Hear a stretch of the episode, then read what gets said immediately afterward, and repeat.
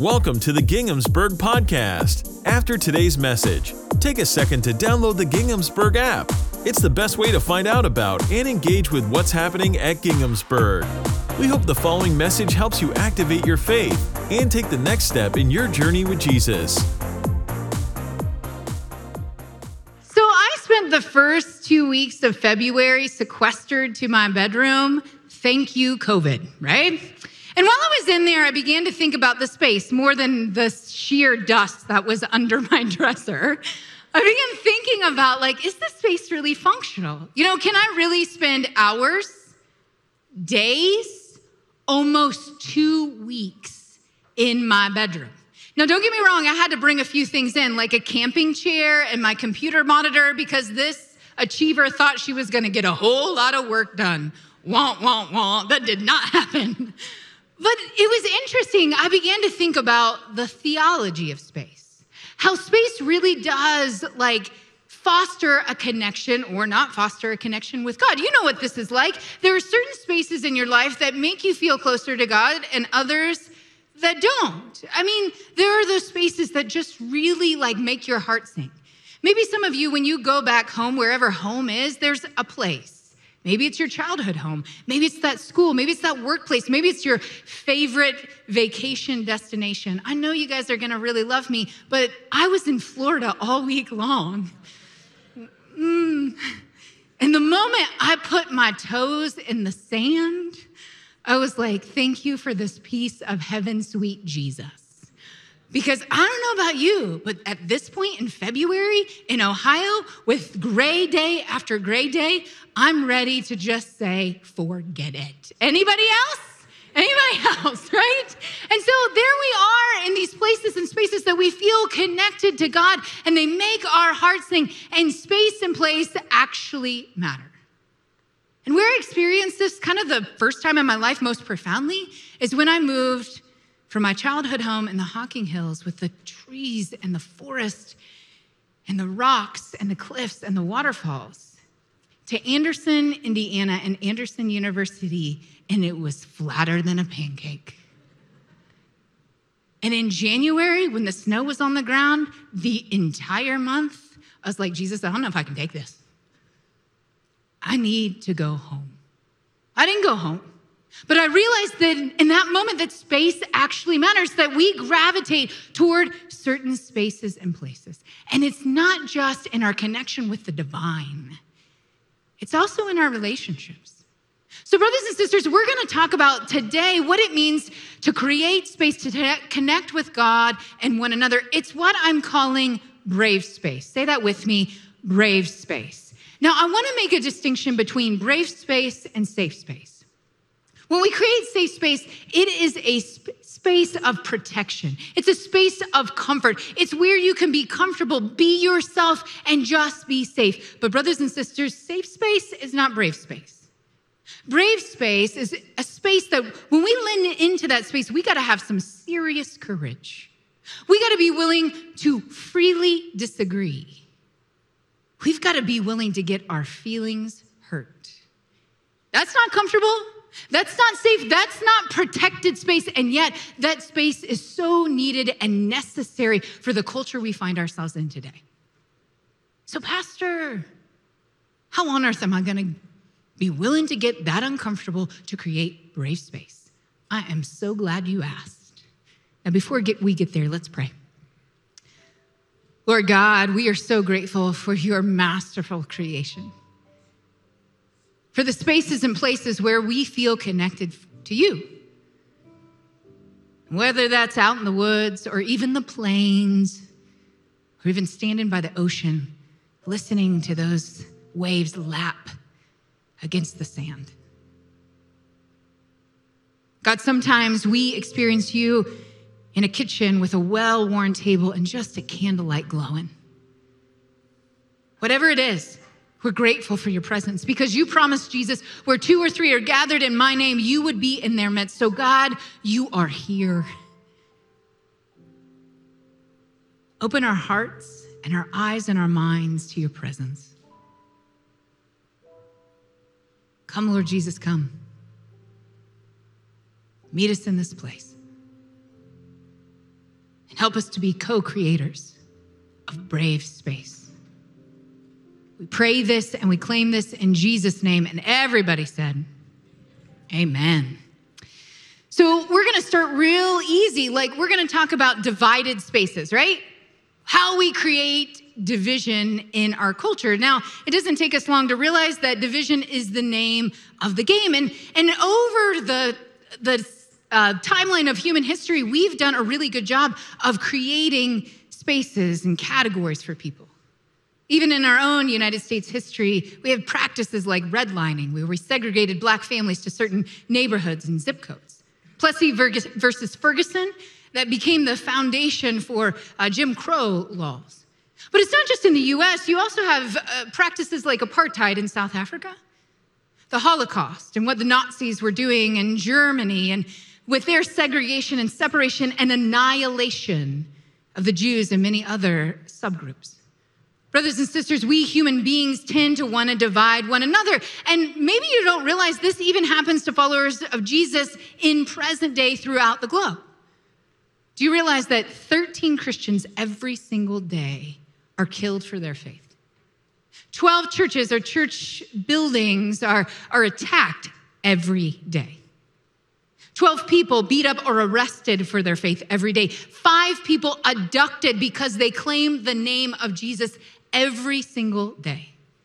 Separation, division, hate.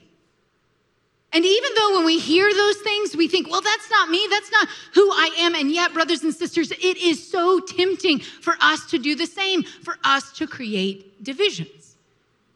Doesn't take us long to recognize all it is is a sim- simple Google search, and we realize that, that we find ourselves in a very divided world.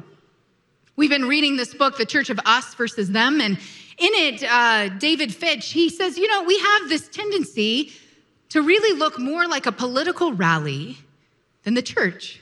We'll get to what he means by that in a moment. Because in this country, we've prided ourselves on being divided. There is this growing division, particularly when it comes to partisan politics in the United States. One organization Pew Research wrote this The studies we've conducted over the past few years illustrate the increasing stark disagreement between Democrats and Republicans. Say it ain't so. On the economy, racial issues, climate change, law enforcement, international engagement, because you know we haven't felt that this week, and a long list of other issues. Now, last week I heard a colleague said to me, You know, Rachel, I feel like people associate themselves more with their political ideologies than they do with their faith in Jesus. And here's the problem I've experienced that to be true. Brothers and sisters, that is dangerous territory. That's not who we are called to be. We are followers of Jesus. And yet, let's go back to that political rally. Some of you, I imagine, have been to a political rally where you you know, you wear your team's colors, you have the banners, you get in there, you start shouting your team's mottos. Political rallies are all about separation and division. They are like fostered by this like us versus them dialogue. And it's got to be like this or that, blue or red, for us or against us. It's all about cultivating this culture of fear us versus them. So it's in that kind of animosity that Jesus speaks a really prophetic word. I want you to open your Bibles and your Bible apps and turn with me to Matthew's Gospel, chapter 5. We're going to begin with verse 43. Matthew chapter 5, verse 43. Jesus said, You've heard it You've heard it that it was said, Love your neighbor and hate your enemy. But I tell you, love your enemies and pray for those who persecute you, that you may be children of your Father in heaven. He causes the sun to rise on the evil and the good, He sends rain on the righteous and the unrighteous. If you love those who love you, what reward will you get? Are not even the tax collectors doing that? And if you greet only your own people, what are you doing more than others? Do not even the pagans do that. Be perfect, therefore, as your heavenly Father is perfect. Whew. Jesus, really? Here in this passage, Jesus is crystal clear. He's preaching um, on the Sermon on the Mount, where he's inviting us once again into a new way of being human. Jesus is saying there's a different way to live, a different way to exist. You can be in relationship with God and one another. Bottom line, Jesus is inviting us into brave space, into a space that is beyond us versus them. So let me break this scripture down a little bit. I want you to know there is nowhere in the Old Testament that you're asked to hate your enemy. In fact, it's quite the opposite. Leviticus 19 18, it says, Do not seek revenge or bear a grudge against anyone among your people, but love your neighbor as, as yourself. I am the Lord. So when Jesus says, You've heard it said, love your neighbor and hate your enemy, Jesus has to be speaking about some kind of local model of the day. I imagine that there are some religious people who are like, look, we've got to hate our enemy. And who are the enemies of the day? Well, the occupiers, that is Rome. And so Jesus is hitting the nail on the head when he says, You've heard it said, hate your enemy, but I'm gonna flip the script. I'm gonna ask you to live a completely different way. Now, brothers and sisters, before we point fingers at the first century, imagine that there are some folk that we love to hate institution, political candidates, teams. You really name it. We have this ability to just like put someone in a category and other them so that, you know, they're the enemy. And some of you are like, oh, no, that doesn't happen. Uh, oh my gosh, I just about cussed. I have COVID brain. Mm-mm. Anyhow, so that doesn't happen. Forgive me, Lord, for I've said no. it does happen. Because I know when you get on Facebook or Twitter or whatever your social media of choice and your blood pressure starts to rise because you see someone that posts something that you don't agree with, mm, that person is not exactly like your favorite person. We do this. We get angry. We other one another. But Jesus says, not so with you. Not so with you, my followers. Not so with you, kingdom people. You are not only going to love your neighbor, but you are going to love your enemy and you're going to pray for those who persecute you. So, brothers and sisters, how do we create this brave space? Well, first, we pray for our enemies. Let's say that together. Pray for your enemy. You know, it's interesting. I'm a I'm a person that loves to prepare way in advance, so I write sermons way in advance. I wrote this sermon about a month ago. I had no idea that a month ago that Russia was going to invade Ukraine. And so when I started going over this message this week, I was like, "Oh snap. What does it really mean to pray for Russia?" What does it mean to pray for enemies? What does it mean to pray for people you don't agree with what you're doing? What does it mean to actually live out this verse and mean it. Now, brothers and sisters, there are some of you that say, well, prayer doesn't really work. Have you seen those social media memes that say, I don't need your prayers, I need justice? As though we can like dismiss prayer as like this passive activity. Brothers and sisters, prayer is a prophetic activity. When we pray, we're saying, God, I wanna align my will with your will. I want to see what you see. I want to do what you do. I want my head, my heart, and my hands to be mobilized by the God of the universe. This is what I want you to do. And yes, I want the same thing for my enemy. Do you realize it's real hard to hate someone that you are genuinely praying for? And that doesn't mean we can't be angry, because there is a place and space for anger. We can be angry because guess what? It's in there. You better get it out. You better give that over to God. I mean, we sing real anger all over scripture, particularly in the prayers. Like the book of Psalms, David's prayer in Psalm 1 and 9, this is what he says Appoint someone evil to oppose my enemy. Let the accuser stand at his right hand. When he is tried, let it be found guilty. May his prayers condemn him. May his days be few. May another take his place of leadership. And as if that's bad and not bad enough, may his children be fatherless and his wife be a widow. Don't hold back, David. Tell me what you really think. Raw, and real and angry. Now, if you keep reading Psalm 109, it gets a little more graphic than that. But David doesn't stop there.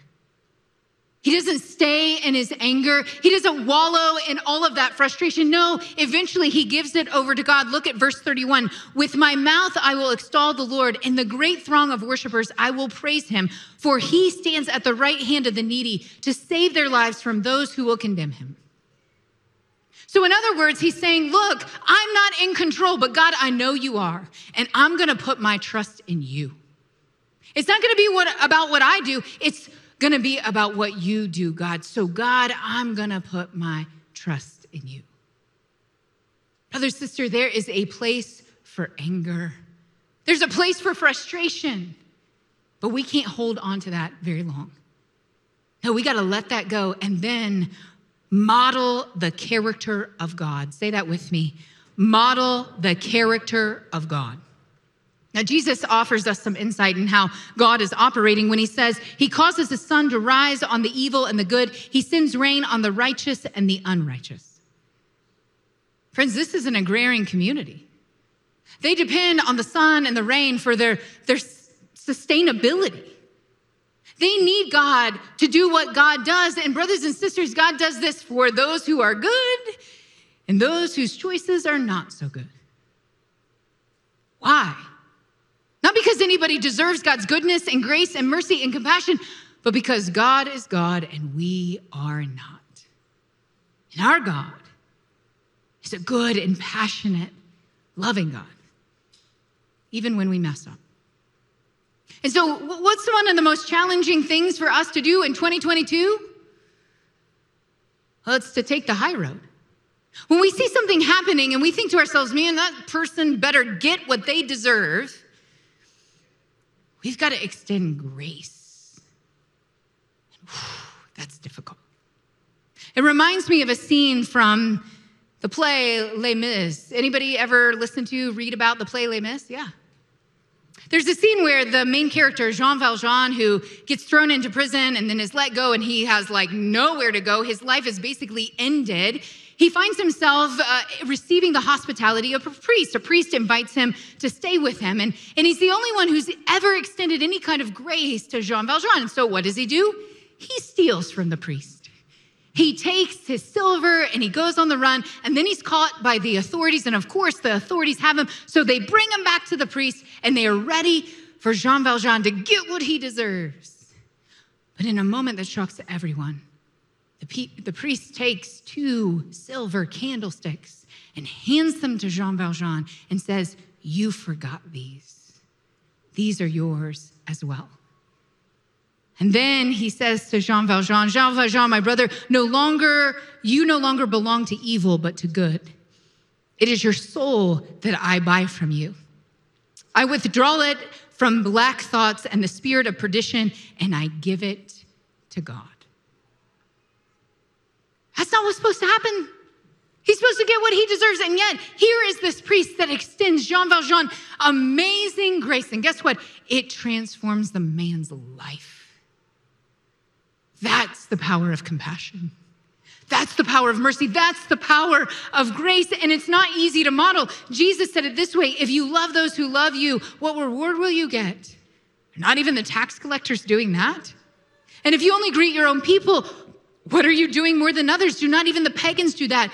Be perfect, therefore, as your heavenly Father is perfect.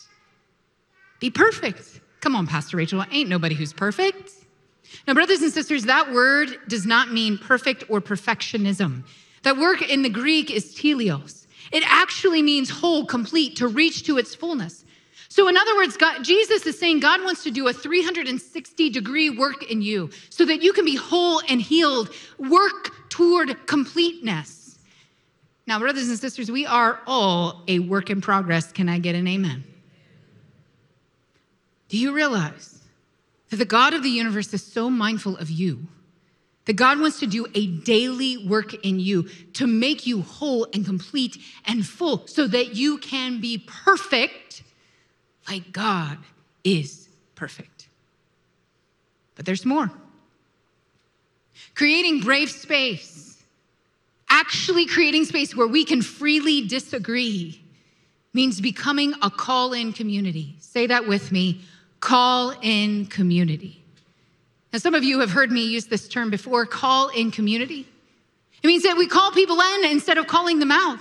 Even our enemies, that we become this community where we're just calling people in, inviting them in to the conversation. I believe it is the absolute antidote to the divisive culture we find ourselves in. Jesus again said, If you love those who love you, what reward do you get? Do not even the tax collectors, brothers and sisters, tax collectors were despised people. Aren't they doing that? And if you greet only your own people, what more are you doing than others? Do not even the pagans do that? People that have no regard for their own like holy living. Creating brave space, being kingdom minded people means that we got to do more than the bare minimum. Look, I get it. It is easy to hang out with people who look like us and vote like we do and like the same things and particularly the same music that we do. I mean, it is awesome. It is awesome. And yet, it's easy. Jesus didn't call us to easy. He said, Come, follow me. So, brother or sister, when we come follow Jesus, we become this call in community that sometimes we find ourselves in conversation with people that, man, there are moments with what they say that we just want to rip their lips off because they make us so angry. How can you ever think that? How could you vote for that person? I'm sure you've never said that, right? I mean, and yet, in this Jesus call in culture, we learn how to agree to disagree. Brother, sister, I need you to know that there is a new generation who is desperate to have these tools in their toolbox. To know what it means to be human, to be engaged with people who are different than they are. Not just sequestered to the spaces and places where we feel comfortable, but being in these uncomfortable spaces so that we can be an alternative community to the world. Dr. Martin Luther King Jr. had a name for this kind of community. He called it beloved community.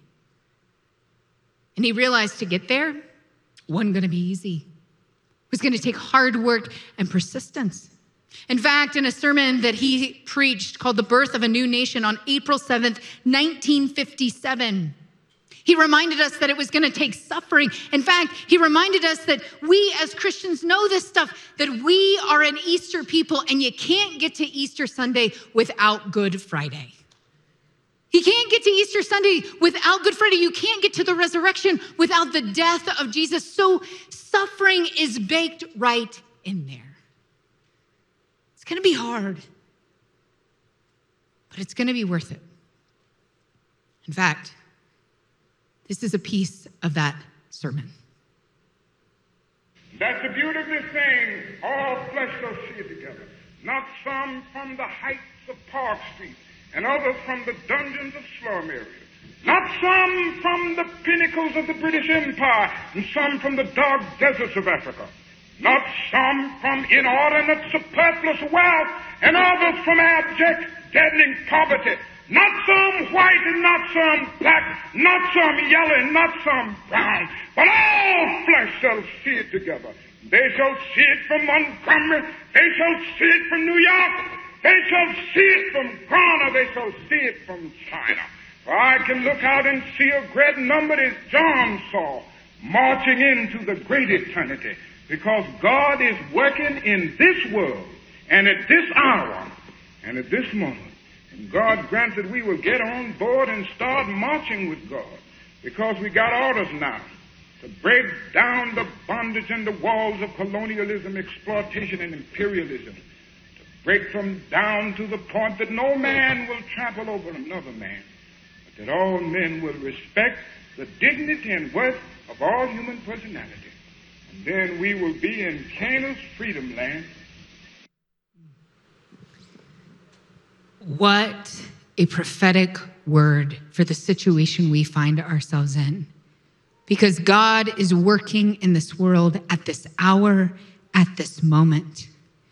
Brothers and sisters, God is at work. And I believe with every fiber of my being that Jesus is challenging us as followers of Jesus to create brave space, to be the kind of people that welcome people in, that call people in. Now you might say, but Pastor, where do we get started? Well, here's where at the table. At the table. Do you realize just a few verses earlier in Matthew chapter 5, Jesus began to say uh, to his disciples, Therefore, if you're offering your gift at the altar and remember that your brother or sister has something against you, leave your gift there in the front of the altar and first go and be reconciled to them and then come and offer your gift. That's the work of the church. The work of the church is reconciliation to God and to one another. We are called to be a reconciling people. This is who we are. One more passage from the church of us versus them about the political rally in the church. David Fitch writes The political rally, in contrast, depends on the making of an enemy to stir the crowd the ones who gather to gain identity by being against something. If you took away that enemy, the crowd would fritter away because there would be nothing left for them to gather around. Their life would be empty to the core. This politics shapes us as an angry, coercive, and defensive people. Listen to this. The church, however, comes together around the presence of the living God. This present comes together around the presence of the incarnate Christ, becoming present by the Spirit among his people. This presence offers forgiveness and reconciliation and healing and renewal by the Spirit. This politic shapes us as a peaceful people beyond enemies, a church beyond us versus them. So the question for Christians everywhere as we gather in church services amid the tumult of our times is this is my church more like a political rally or the table of our Lord? Is my church more like a political rally or the table of my Lord? Because, brother, sister, let me tell you something. I don't give a rip who you voted for. But I do give a rip. I do give a rip that you live out the Jesus life.